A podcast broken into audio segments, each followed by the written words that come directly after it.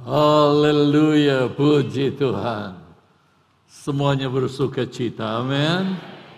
Tuhan baik buat kita, menyertai kita sampai saat ini. Walaupun banyak yang berlibur, saudara, tetapi kita tetap ada di hadirat Tuhan, luar biasa. Itulah kebanggaan orang-orang percaya. Saya ingin lanjutkan bahasan kita tentang Paskah yang nanti dilanjut dengan bagaimana Allah bekerja oleh rohnya sebagai penggenapan dari Pentakosta. Tapi kita akan selesaikan beberapa bagian tentang Paskah yang dilanjut dengan apa, saudara? Yang 7 hari itu, saya harap saudara mengerti itu ya. Yaitu di mana kita harus hidup dalam kekudusan. Nah, sekarang saya ingin membahas Paskah, tetapi saya beri tema kerinduan akan Yesus. Dan biarlah itu juga jadi kerinduan kita sekalian.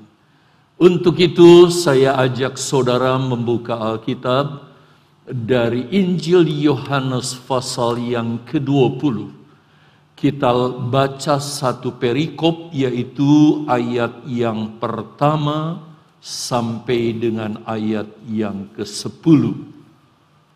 Satu perikop dari Injil Yohanes pasal 10. Bisa tolong operator untuk tampilkan? Wow, sudah tersedia. Demikian ayat-ayat firman Allah mengatakan. Pada hari pertama minggu itu, perhatikan, pagi-pagi benar, ketika hari masih gelap, pergilah Maria Magdalena ke kubur itu, dan ia melihat bahwa batu telah diambil dari kubur. Lanjut. Ia berlari-lari mendapatkan Simon Petrus dan murid yang lain. Murid yang lain di sini ini adalah inisial dari penulis Injil Yohanes, yang tidak lain adalah Rasul Yohanes. Dia tidak mau disebut namanya, itu sebabnya ketika dia menulis Injil Yohanes, dia pakai inisial. Sebagai murid yang lain, murid yang dikasihi, dan lainnya. Murid yang lain yang dikasihi Yesus, dan berkata kepada mereka, Tuhan telah diambil orang dari kuburnya, dan kami tidak tahu di mana ia diletakkan. Maka berangkatlah Petrus dan murid yang lain itu ke kubur. Keduanya berlari bersama-sama, tetapi murid yang lain itu berlari lebih cepat daripada Petrus. Jadi Yohanes lari rupanya karena masih muda lebih cepat dari Petrus, sehingga Petrus lebih dahulu sampai di kubur. 5. Ia menjenguk ke dalam dan melihat kain kapan terletak di tanah. Akan tetapi ia tidak masuk ke dalam. Jadi Yohanes lebih dahuluan sampai, tapi cuma melongo. Dia nggak masuk ke dalam kubur itu. Maka datanglah Simon Petrus juga menyusul. Dia masuk ke dalam kubur itu. Ia melihat kain kapan terletak di tanah. Sedang kain peluh yang tadinya ada di kepala Yesus tidak terletak dekat kain kapan itu. Tetapi ia agak di samping di tempat yang lain dan sudah ada yang gulung. 8. Maka masuklah juga murid yang lain yang lebih dahulu sampai di kubur itu, dan ia melihatnya dan percaya bahwa Yesus bangkit. Sebab selama itu mereka belum mengerti isi kitab suci. Tekankan ini. yang mengatakan bahwa ia harus bangkit dari antara orang mati. 10 terakhir.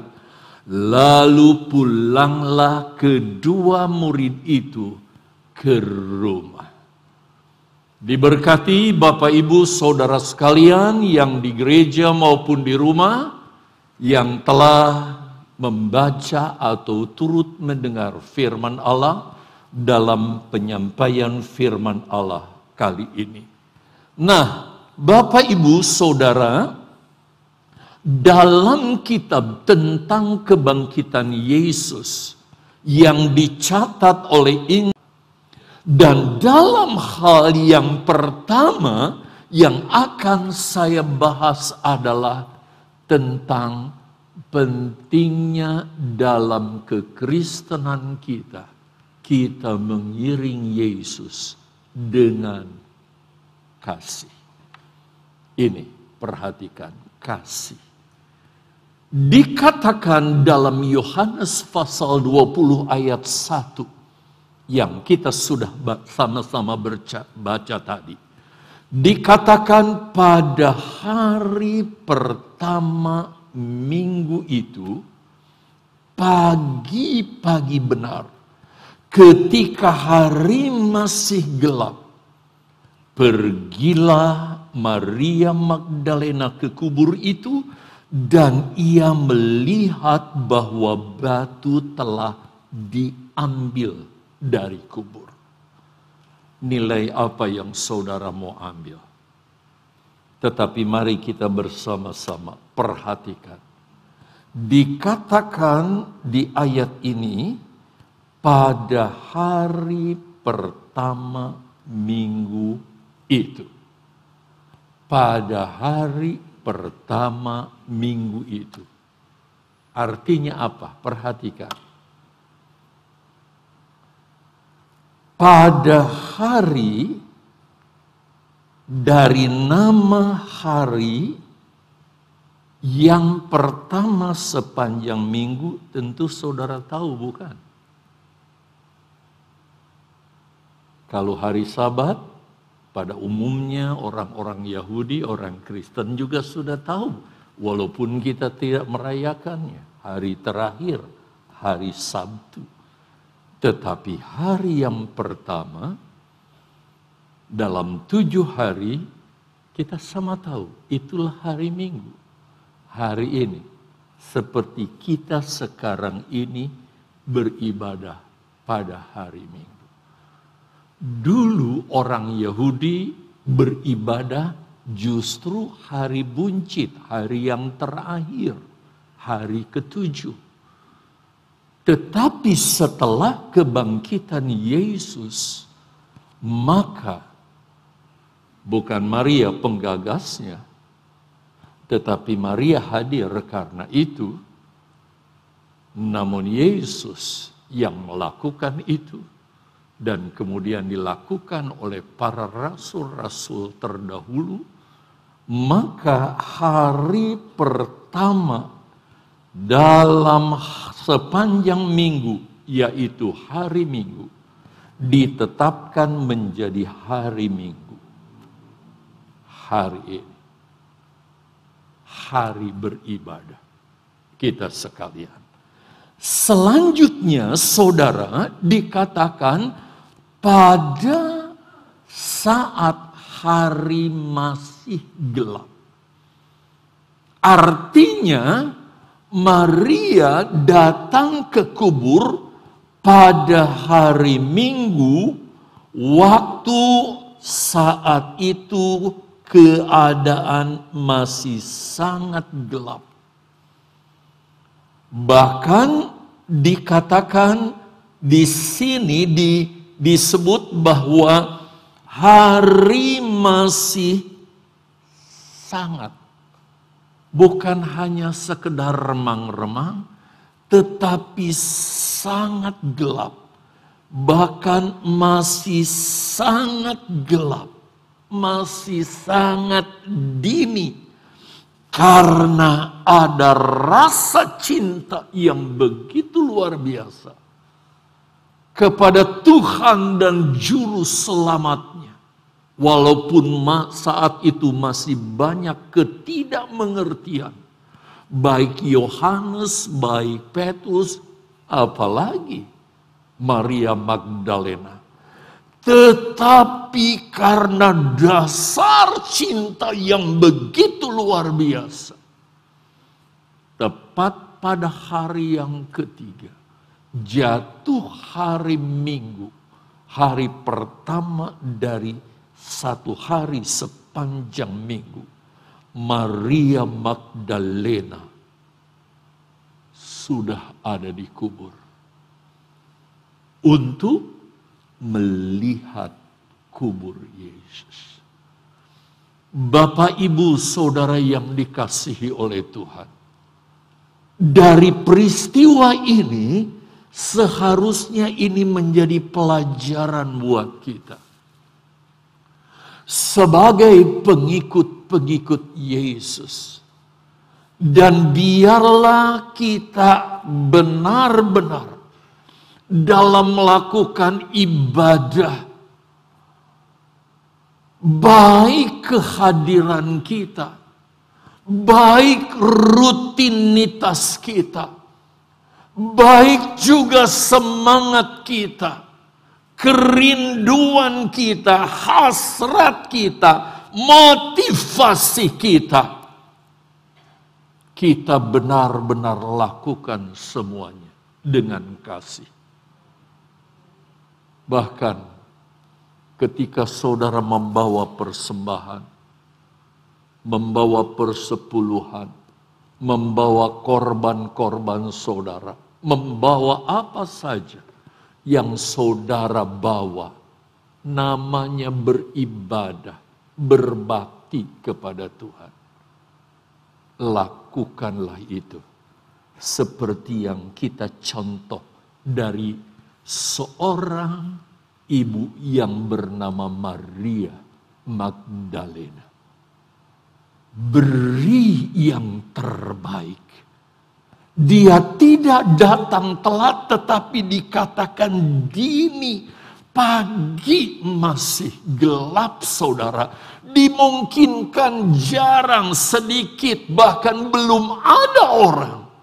Tapi Maria Magdalena, dia sudah mencari Tuhan. Hendaknya ini membangunkan pengertian dan kesadaran kita dalam beribadah. Berapa lama kita mau menjadi pengikut Yesus dalam kondisi terus dalam kondisi seperti ini? Mari kita mau rubah sikap kita, bukan dengan motivasi yang lain. Satu, karena aku mencintai Tuhanku. Saya mau belum mau beranjak dari ayat 1, tapi saya khususkan ke bagian B. Coba saudara tetap di Alkitab saudara dan perhatikan ayat 1 bagian B. Dan ia, Maria, melihat bahwa batu telah diambil dari kubur. Pada waktu dia sudah sampai di kubur, Bapak, Ibu, Saudara yang dikasihi Tuhan, di pagi hari itu, yaitu hari ketiga, di mana sejak Yesus mati, disalib, dikubur, kita melihat Maria ternyata tetap secara rutin berada di kubur itu. Pada hari itu, yaitu hari ketiga, waktu masih begitu dini, masih gelap, dengan perhatian juga dia perhatikan satu persatu keadaan di mana kubur dari gurunya, kubur dari Tuhannya yaitu batu, yang tadinya batu itu ada dan menutup pintu kubur, ternyata saat itu sudah tidak ada pada tempatnya. Tidak ada pada posisinya lagi. Alias tidak tahu tutup itu sudah di mana. Kalau nanti kita lihat gambar tutupnya, saudara lihat ada di sebelahnya ya. Dia nggak usah kaget. Tetapi jelas di ayat itu menyatakan batu itu tidak ada. Jadi saudara bisa lihat gambarnya yang mana batunya, yang dikatakan batu itu, rupanya ada sinarnya, tapi kalau di sini sudah kurang. Ini adalah piringan batu penutupnya, dan ini batu kuburnya, inilah model batu orang Israel zaman dulu. Seperti ini. Dan kalau kita selidik lebih jauh, batu kubur ini adalah kubur pertama yang dimiliki dari sekian banyak kubur yang dimiliki oleh Yusuf dari Arimatea, saudara. Tetapi inilah yang pertama digunakan oleh Yesus. Sudah tidak ada batu itu. Berarti pintu kubur ini ompong melompong, dan penghuninya nggak ada, saudara. Saya mau bilang ompong juga, karena mentang-mentang nggak ompong lah ada. Melompong. Nggak ada lagi, saudara. Yesus yang tadinya dikubur di tempat itu sudah tidak ada lagi. Nah, apa yang terjadi ketika Maria Magdalena tahu bahwa kubur Yesus tidak ada? Maksud saya, jenazah Yesus sudah tidak ada. Jenazahnya tidak ada lagi. Kita pindah sekarang ke ayat yang kedua. Ia, Maria Magdalena, berlari-lari mendapatkan Simon Petrus dan murid yang lain yang dikasihi Yesus. Sekali lagi saya katakan Yohanes. Dan berkata kepada mereka, perhatikan ucapan Maria Magdalena. Tuhan telah diambil orang dari kuburnya, dan kami tidak tahu di mana ia diletakkan. Artinya apa, saudara? Laporan Maria Magdalena kepada Petrus maupun Yohanes menyatakan bahwa Yesus sudah tidak ada di tempatnya lagi. Dengan pemikiran, Yesus ada yang curi. Itu sebabnya dia dengan bergopo-gopo berlari kepada Yohanes dan Petrus. Kalau saya tulis di catatan saudara, bahwa Yohanes dan Petrus adalah salah satu dari 3 soko guru yang kemudian diangkat saudara oleh para murid-murid Yesus sebagai pemimpin himpunan mereka. Kalau kami di GPDI, pimpinan pusat ada tingkatan namanya majelis pusat, tingkatan daerah ada majelis daerah, dan seterusnya. Ada hierarkinya. Jadi dari dulu pun sudah diatur. Dan saudara kalau baca Galatia 2 ayat 9, 3 nama itu disebut dengan istilah sokoguru, pemimpin gereja. Dia lapor ke sana. Maria Magdalena bertemu Petrus dan bertemu Yohanes dan melaporkan. Perhatikan laporannya. Ayat 2 bagian B. Tuhan telah diambil orang dari kuburnya dan kami tidak tahu di mana diletakkan. Saya sengaja sudah tampilkan di situ. Ada di catatan. Apakah benar Yesus telah dicuri orang? Saudara sudah tahu tentu ceritanya walaupun belum benar-benar mendalami sesungguh-sungguhnya tentang makna ini. Tidak, bukan. Tidak dicuri. Sebab berulang kali Yesus telah berkata dan mengkhotbahkan kepada pengikut-pengikutnya, kepada murid-muridnya. Apa kesaksian Yesus?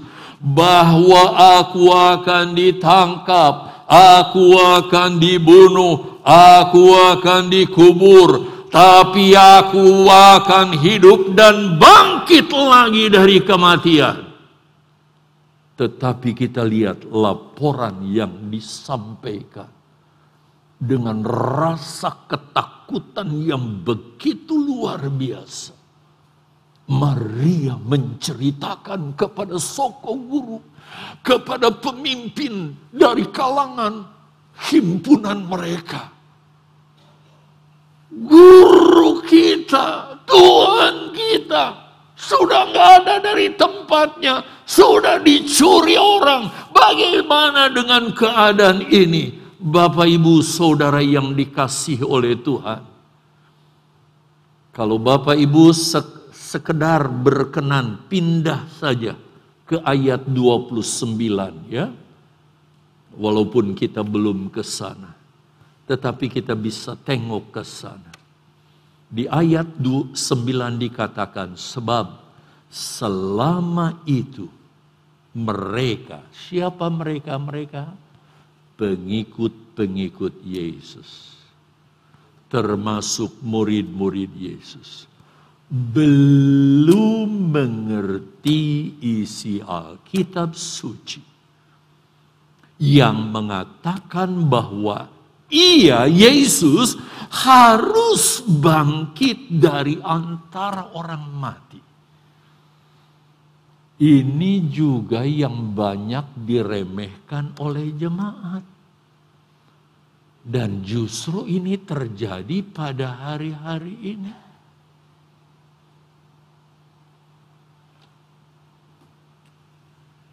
Sudah sangat jarang sekali ada jemaat bawa Alkitab sekarang. Saya nggak tahu Alkitab ini sudah menjadi bestseller dari antara buku-buku yang disebut sebagai barang terlaris di dunia. Apakah ini masih bestseller?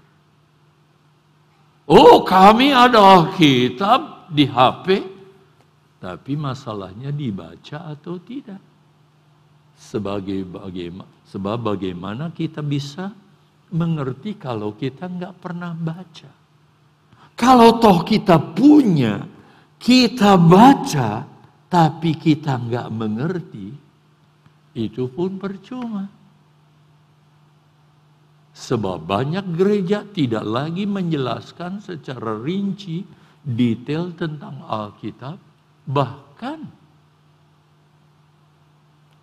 tidak sedikit jemaat yang tidak senang dengan khotbah banyak ayat, apalagi menjelaskan ayat secara detail. Padahal itulah yang teramat penting dalam kekristenan kita.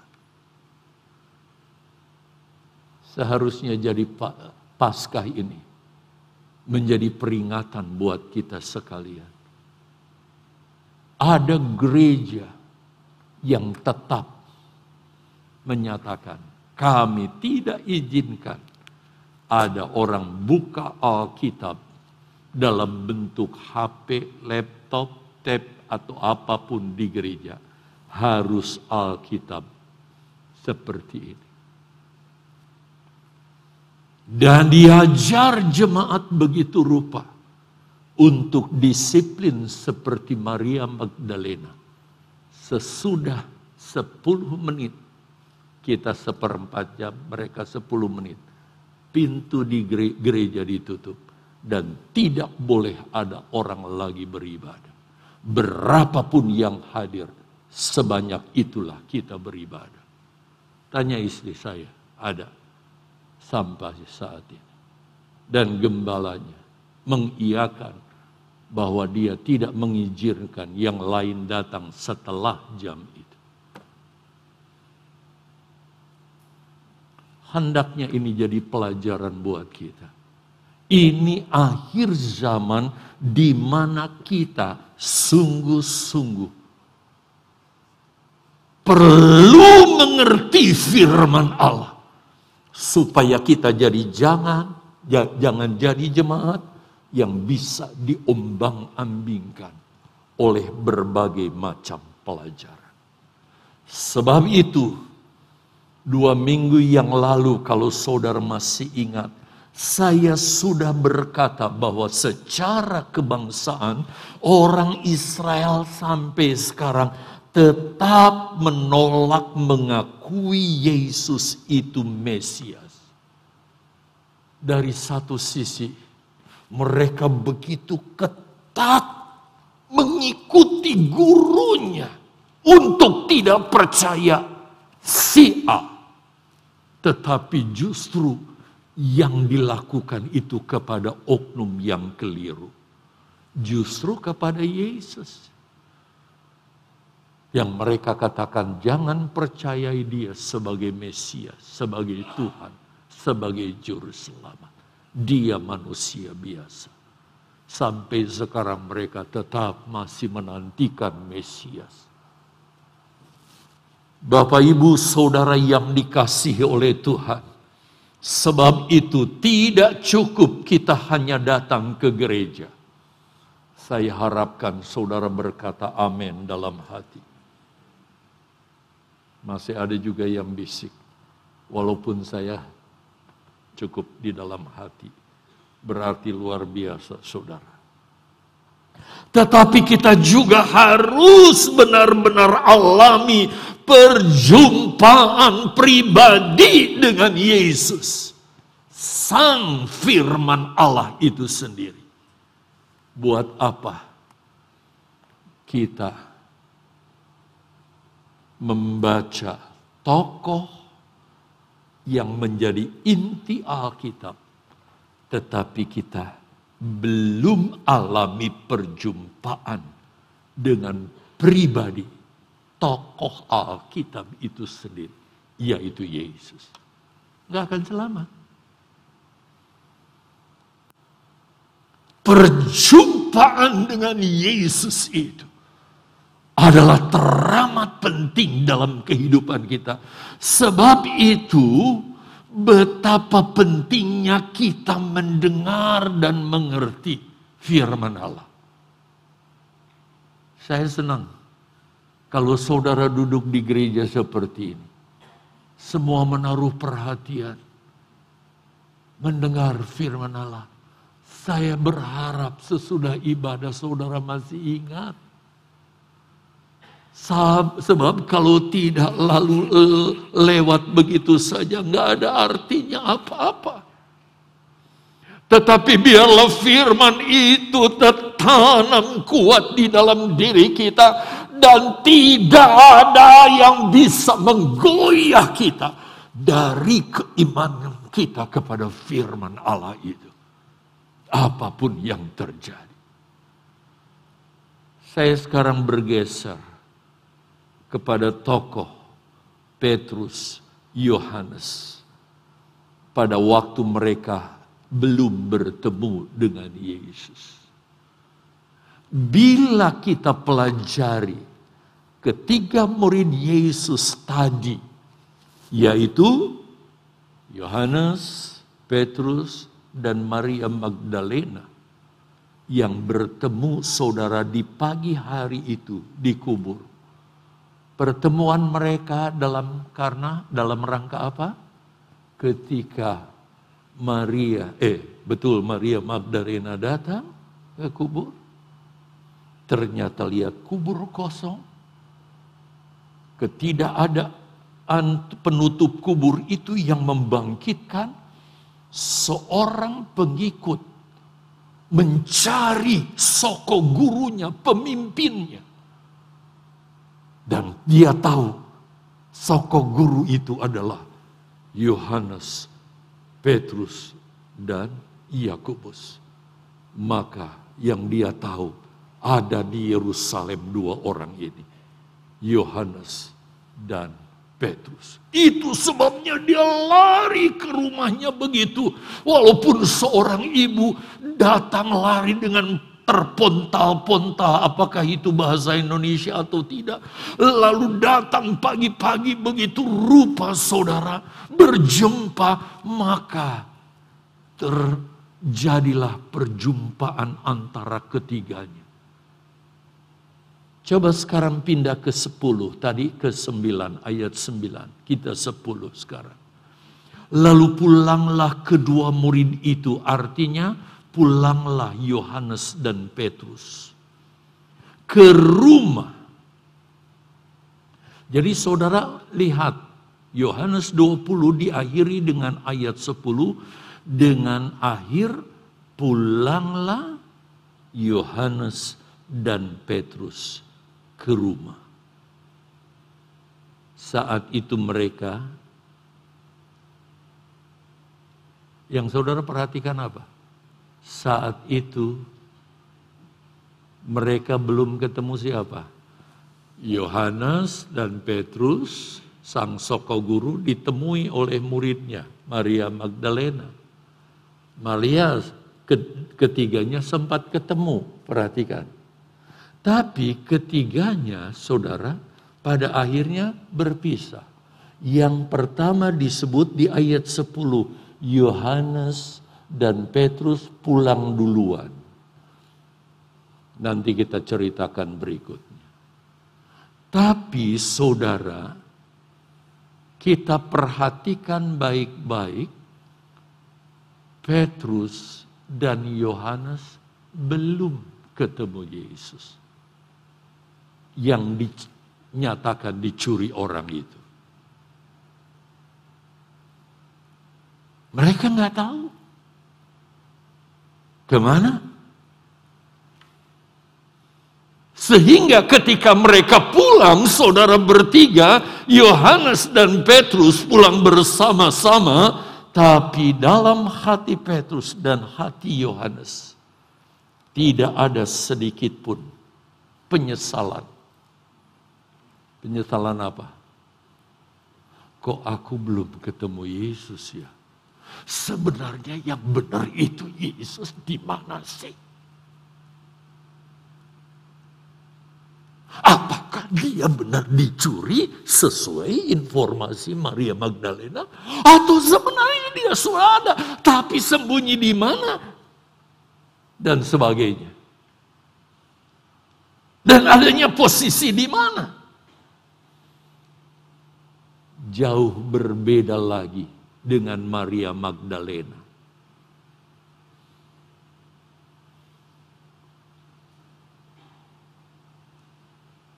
Apakah kalau hal ini terjadi dengan hidup kita?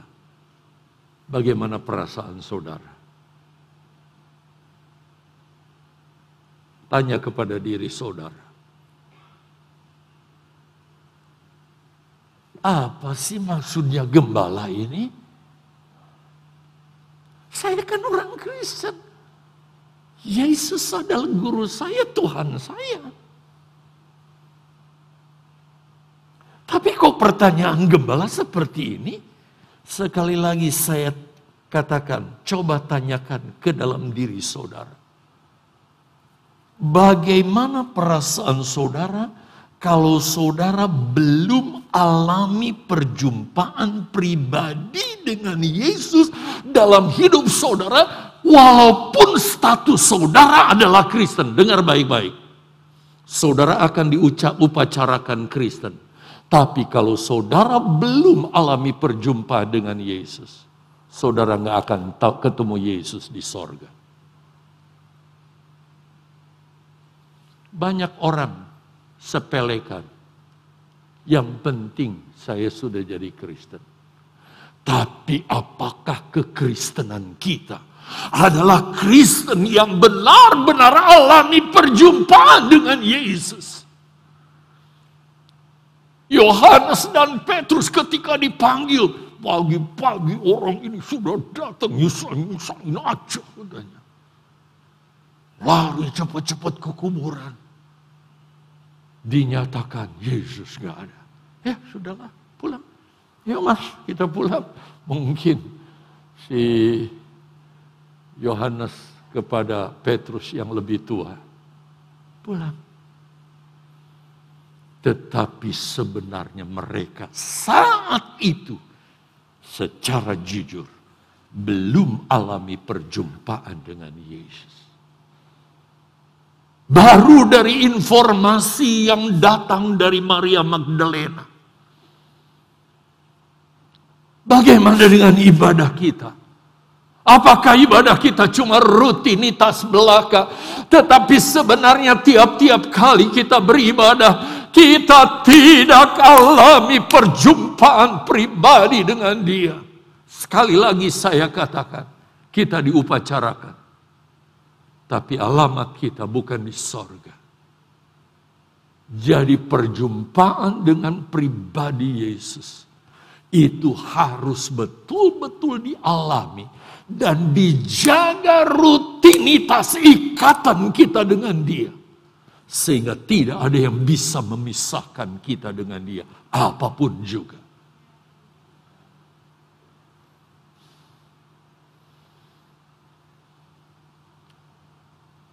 Saya kembali di ayat 10.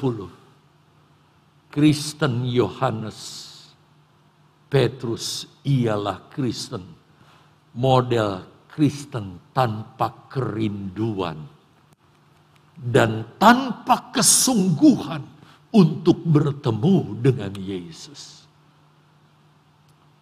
Mau ketemu dan nikmati hadirat Tuhan, syukur. Nggak nikmati juga nggak apa-apa. Tidak ketemu juga nggak apa-apa, nggak masalah. Bahkan pakai istilah, apa gua pikirin. Tetapi dengar baik-baik, beribadah berbeda dengan yang satu ini. Yang harus kita perhatikan baik-baik. Yohanes Petrus untuk kasus ini ya, pulang sudah. Gak ketemu Yesus, pulang. Tetapi yang satu ini, kita lihat berbeda. Siapa dia? Namanya sudah ada. Maria Magdalena. Kita lihat di ayat 11. Perhatikan, saya sudah tulis di situ, berbeda dengan Maria Magdalena. Baca ayat 11. Apa kata ayat 11? Tetapi Maria berdiri dekat kubur itu dan menangis. Menangisnya karena apa? Gak ketemu Yesus 3 hari, kangen aku. Lihat senyumnya atau apa. Bukan itu. Sambil menangis ia menjenguk ke dalam kubur itu. Nanti kalimat berikutnya kita perhatikan. Perhatikan kata tetapi di awal ayat 11 ini. Jadi kata tetapi di ayat 11 ini jadi jembatan antara ayat 10 tentang Yohanes dan Petrus berbanding dengan Maria Magdalena. Ayat 11 menjelaskan Yohanes dan Petrus berbanding dengan ayat 11 menjelaskan Maria Magdalena. Kita tidak mau dibanding-bandingkan dengan orang lain, saudara. Tetapi, kalau satu waktu ada tolok ukur yang harus mengukur kita, biarlah kita benar-benar menjadi ukuran yang dicari oleh Tuhan. Sebagai contoh, perhatikan Bapak, Ibu, Saudara. Kristen tipe Maria ialah Kristen yang selalu sungguh-sungguh. Bukan beribadah, saudara, sedang ke kubur. Tetapi dini hari dia sudah ada di sana. Dia sudah cari Yesus. Dilakukan semuanya dengan sungguh-sungguh. Karena dia ingin alami pengalaman rohani dengan Yesus, Tuhan dan Juru Selamatnya, Rajanya. Saat Maria Magdalena belum bertemu Yesus, Maria Magdalena tidak mau pulang tanpa perjumpaan dengan Yesus. Berbeda dengan Petrus dan Yohanes yang pulang tanpa perjumpaan. Itu sebabnya baca kembali ayat 11. Dia ada di kubur itu. Dia terus menatap, melihat ke dalam kubur. Dia perhatikan kubur itu dengan baik-baik. Mana Yesus? Dia rindu ketemu dengan Yesus. Biarlah ini menjadi kerinduan kita, saudara. Lebih dari semua yang kita rindukan dalam hidup ini. Karena apa artinya kita memiliki seluruh dunia ini, tapi jiwa kita binasa karena kita tidak mengalami Yesus dalam hidup kita. Ini yang dialami oleh Maria Magdalena. Pada saat Maria Magdalena belum alami perjumpaan dengan Yesus, Maria Magdalena dia tidak mau pulang. Dia tidak mau pulang. Berbeda dengan Yohanes dan Petrus yang pulang tinggalkan dirinya begitu rupa. Dia tidak peduli. Saya ingin saudara coba buka kembali ayat 11 ini. Perhatikan profil dari Maria Magdalena.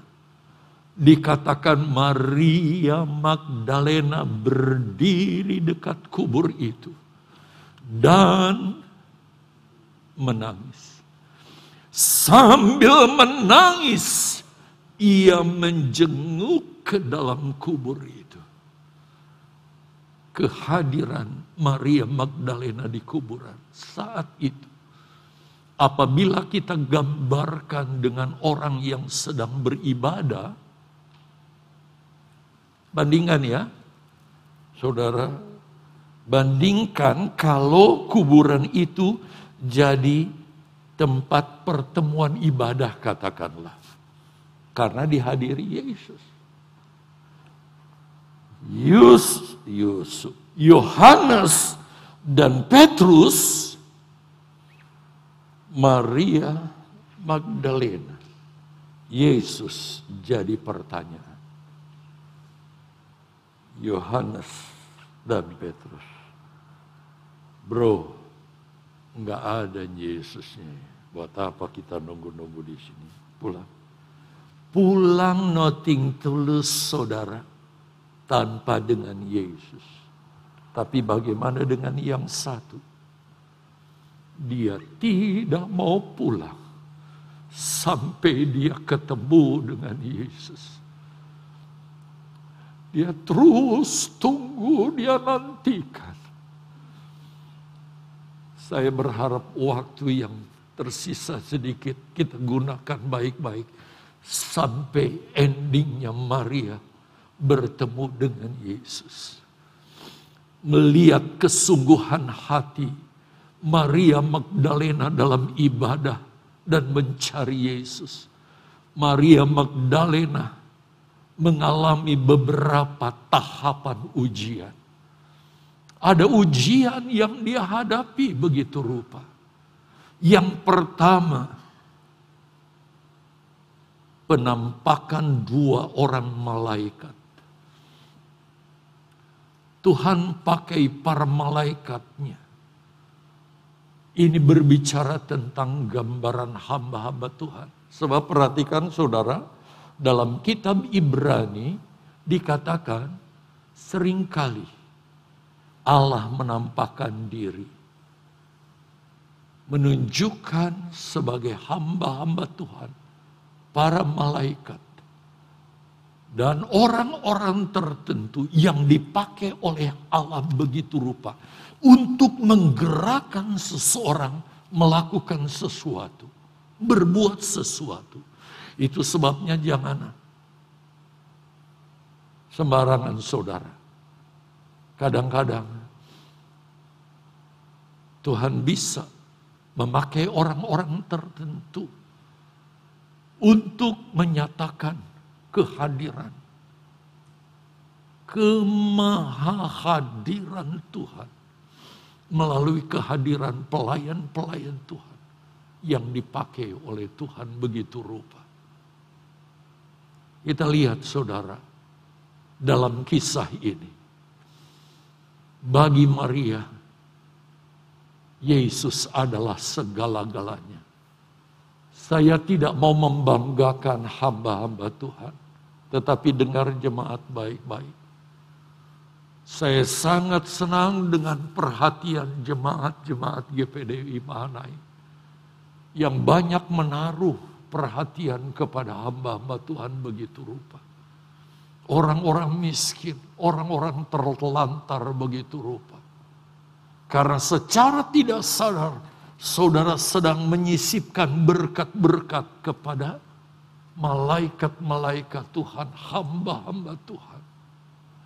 Tetapi saya ingin tetap ingatkan jemaat, dengar baik-baik, jangan pernah mengkultuskan siapapun, mendewakan siapapun. Yesus harus di atas segala-galanya. Hormati hamba-hamba Tuhan. Hormati jemaat. Saya lihat saudara ada orang-orang yang miskin. Diperhatikan begitu rupa oleh jemaat. Saya bangga dengan jemaat Mahanaim. Tetapi di atas segala-galanya perhatikan rekan kita yang satu ini. Dia tetap, kalau belum Yesus, aku belum segala-galanya. Jangan jadikan hamba-hamba Tuhan sebagai pengganti Tuhan. Jangan jemaat. Tuhan adalah Allah yang tidak bisa kita duakan. Silakan perhatikan hamba-hamba Tuhan. Sekali lagi saya bangga dengan jemaat Mahanaim. Tetapi penghormatan kita, penghargaan kita, pelayanan kita kepada Yesus adalah segala-galanya. Seperti Maria Magdalena. Saya diingatkan kembali saudara dengan mempelajari hal ini. Untuk kita benar-benar memperhatikan hamba Tuhan begitu rupa. Coba kita lihat saudara pasal 20 ayat 13 dan 14 dengan membaca saja. Kata malaikat-malaikat itu kepadanya.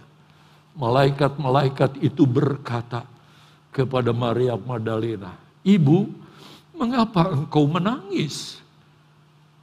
Jawab Maria kepada mereka, "Tuanku telah diambil orang, dan aku tidak tahu di mana ia diletakkan. Sesudah berkata demikian, ia menoleh ke belakang dan melihat Yesus berdiri di situ, tetapi ia tidak tahu bahwa itu adalah Yesus. Perhatikan Bapak Ibu, perhatikan. Yesus ternyata di kasus ini sedang menguji Maria Magdalena. Saat itu perhatian mulai diarahkan kepada Maria Magdalena untuk menarik perhatian Maria Magdalena untuk lagi tidak berfokus kepada Yesus, tetapi berfokus kepada malaikat. Saudara, malaikat tidak akan menyelamatkan saudara. Yang menyelamatkan tetap Yesus. Dia hanya pesuruh Yesus. Ketika dia menjadi daya tarik begitu rupa untuk menggantikan Yesus, perhatikan jawaban Maria di sini. Dia tetap menempatkan Yesus di atas segala-galanya di dalam kehidupannya. Yesus tidak dapat tergantikan oleh siapapun di hati Maria Magdalena. Coba kita lihat ujian yang kedua. Penampakan siapa? Penampakan seorang laki-laki dewasa. Yang kita tahu bahwa sebenarnya penampakan ini adalah penampakan Yesus. Jadi kalau saudara baca Yohanes 20 ayat 14, nanti saya ke sana, tetapi saya ingin membimbing saudara, mengajak saudara untuk belajar ke arah sana. Sebenarnya kalau kita baca ayat ini, yaitu 20 ayat 14, Yesus sudah berada di posisi yang tepat, di mana berhadapan dengan Maria. Dengan lain kata, Maria pun sudah berada di posisi yang tepat. Di hadapannya itu bukan lain laki-laki dewasa lain, dia itu adalah Yesus. Tetapi sekali lagi saudara, saat itu Yesus belum menampakkan diri penuh kepada Maria Magdalena.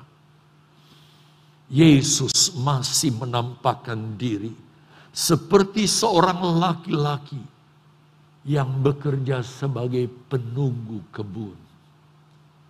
Yesus menguji untuk kedua kali kesungguhan Maria Magdalena dalam hal ini. Lihat ayat 15. Kata Yesus kepadanya, kepada Maria Magdalena. Masih pakai bahasa formal. Sebab nanti dia memanggil Maria, tidak lagi panggilan formal ibu, tapi panggilnya Maria. Jambal kalau orang Jawa bilang. Mengapa engkau menangis? Dengan panggilan ibu. Siapakah yang engkau cari? Sorry.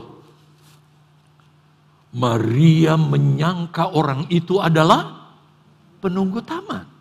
Lalu berkata kepadanya, Tuan, jikalau Tuan yang mengambil dia, menyembunyikan Yesus, katakanlah kepadaku, di mana Tuhan meletakkan dia supaya aku dapat mengambilnya. Begitu kangennya saudara. Begitu kepinginnya berjumpa dengan Yesus. Tunjukkan aja, jangan ragu-ragu, tunjukkan aja, nanti kami akan. Kenapa saat itu sekali lagi Yesus masih menyamarkan dirinya? Maka Maria Magdalena belum bisa mengenal Yesus. Tetapi perhatikan, dengar baik-baik jemaat. Dari jawaban Maria Magdalena, Yesus tidak bisa lagi menahan gejolak hatinya di dalam dirinya. Maria, bukan kamu yang rindu aku juga rindu kepadamu. Maaf saudara, saya pakai istilah rindu bukan berbicara tentang asmara. Tetapi ini kerinduan Tuhan dengan umatnya dan umat dengan Tuhannya. Ketika saudara benar-benar merindukan Dia, Dia di sorga begitu merindukan saudara. Dan betapa sedihnya ketika saudara abai kepada Dia dan Dia nggak peduli kepada kita. Maria ungkapkan itu. Yesus sendiri dengar ucapan Maria. Yesus gak bisa tahan lagi. Sebab itu perhatikan, saat itu juga Yesus tidak bisa menahan kerinduan hatinya. Yesus langsung memanggil namanya dengan panggilan Maria. Perhatikan ayat 26. Yuk kita perhatikan ayat 26. Kata Yesus kepadanya. Semua jawab. Satu kata aja ini. Apa katanya? Maria! Kira-kira begitu enggak? Cukup enggak nadanya? Maria. Masa gitu sih? Ungkapan kerinduan seorang yang begitu luar biasa. Saya gak bisa dengar nanti ketika Yesus memanggil nama kita. Dengan kerinduannya Dia panggil Yos. Saya begitu rindu mendengar suara itu. Dia akan panggil nama saudara satu persatu. Begitu rupa. Karena cintanya yang begitu luar biasa. Pernahkah kita memanggil namanya di setiap kita berdoa dengan cinta, dengan panggilan Yesus? Begitu rupa. Biarlah ini benar-benar ada di dalam hati kita. Maria waktu dengar ini suara yang lain. Dia berpaling dan berkata kepadanya dalam bahasa Ibrani, Rabuni, guru artinya. Sebenarnya Yesus masih belum akan menyatakan siapa dirinya kepada Maria. Tetapi karena ungkapan cinta Maria yang begitu rupa Dia ungkapkan kepada Yesus, maka Yesus menyampaikannya karena rasa cinta yang begitu luar biasa. Perhatikan kalimat ini, saudara. Yesus tidak bisa tidak menyatakan pada Maria Magdalena untuk menyatakan apa? Berkatnya, kuasanya, pertolongan, kebaikannya, kasihnya, kemurahannya, dan pembelaannya. Perhatikan, bukan hanya kepada Maria Magdalena, tetapi juga kepada siapa? Kita semua, saudara dan saya, yang benar-benar mengasihi Tuhan Yesus. Dia tidak pilih kedudukan pangkat apapun. Saudara yang pagi ini yang benar-benar mencintai Dia, Dia memberi dirinya. Dan Dia siap melayani apapun yang saudara inginkan. Yang tidak tercatat di layar ini pun Dia sediakan buat kita untuk menolong kita dan memberkati kita begitu rupa. Tuhan Yesus memberkati saudara sekalian.